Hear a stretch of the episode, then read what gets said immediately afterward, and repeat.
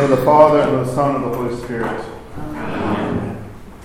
This evening we commemorate the expulsion of Adam and Eve from paradise. The Sunday uh, that we're entering into has a few names uh, given to it. One of them is exactly that the expulsion from paradise. Uh, another name, of course, is Forgiveness Sundays, and not Forgiveness Sunday, not Forgiveness Sundays. Uh, the other name, of course, is Cheesefare, which is probably why I said Sundays.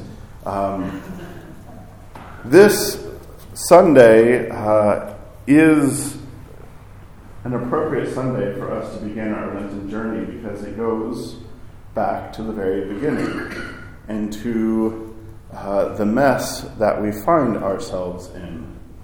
Uh, the experience of Adam, the image that resounds throughout the hymnody of this uh, service this evening, uh, is Adam sitting outside the gates of paradise, weeping for all that he has lost. Now, of course, there's not a place in Scripture where you'll find this image, and yet it fully captures uh, the depth of despair and what it meant to be in paradise and then to lose it. That Adam and Eve, as the icon uh, that I believe is a mosaic from somewhere that I grabbed, uh, you can see that they are wearing the tunics uh, that they were to make because they realized that they were naked. Shame overcame them, and they knew they were naked, so they had to make clothing.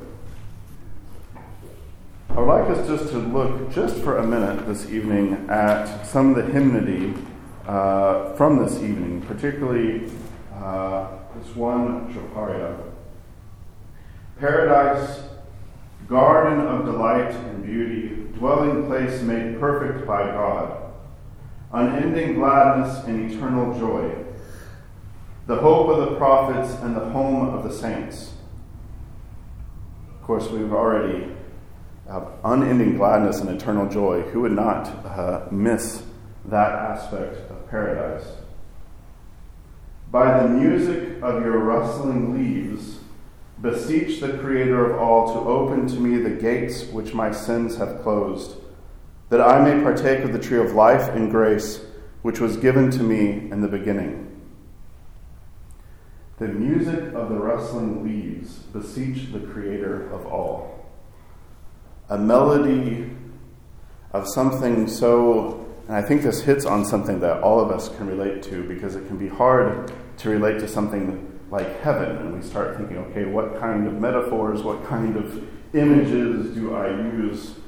Um, I can remember as a child a particular tree out in the front yard uh, and I called it the helicopter tree. You probably already know what I mean by that when I say the helicopter tree, right?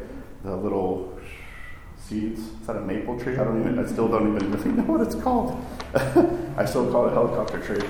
Uh, but there's something about childhood innocence of just the time that you can remember yourself being somewhere else, someplace safe, someplace uh, different from where you're at now. And the rustling of those leaves that is interesting because the rustling of the leaves, the melody, the hymn that it sings, it's not directed towards you. What does the hymn say? It says, The music of your rustling leaves beseech the Creator of all. That paradise itself uh, is beseeching God You'll notice this throughout the hymns at the end of the, the, the two Troparia before this. This is all in what I've called the end, My compassionate Lord, call me back to Eden. The end of the second Troparia, call me back and restore me to Eden. Part of the pilgrimage of Lent uh, is, well, there's a lot of misunderstanding about Lent, I think. Uh, it usually gets brought up, uh, especially the way that uh, it's popular way to talk about things like fasting. We're giving something up for Lent, uh, kind of sacrificing something for Lent. And there's an aspect that, that captures Uh, but it really it, it seems to be a, um, more of a negative thing than a positive thing. Do you know what I mean? It's like I'm going to subtract uh, so that I can kind of suffer, and if I suffer, therefore I draw close to God through not eating chocolate for Lent. Okay? Uh, I think it's actually missing the point of Lent. Lent, uh, and the fathers make very clear in the hymnody of this that there's tied in here, of course, the beautiful imagery. How does Adam and Eve fall? What does Adam do? Not a rhetorical question. What does Adam do? He eats something. Uh, and now we enter into a fast, and we are asked uh, to refrain from certain foods and to simplify. A lot of what Lent really is about is a, a purification and a simplification, so that the God who is always calling us who is always ready to open the doors of repentance to us, that we can actually hear him. Because most of the time we end up with our minds uh, focused on all the other things except the one thing necessary. The um, Troparia, right after the glory, we have Woe to me in the middle of the Troparia, my open mindedness has left me naked and confused. No longer will I enjoy your delights, paradise. No longer can I see my Lord, my God and Creator. Me formed from dust, and now to the dust I return. I beg you, O compassionate Lord, have mercy on me who have fallen. Open mindedness. I don't think he means what we think as being a virtue of being open minded, right? What, what he he, what whoever the author is, because we have men and women who authored these hymns. Uh, the open mindedness that you have here is exactly what I was referring to. A mind that is so open and so permeable to the world that that's all that it really obsesses about, that's all that it thinks about. And God is usually the last thought, not the first thought. Lent is about the priority of the kingdom.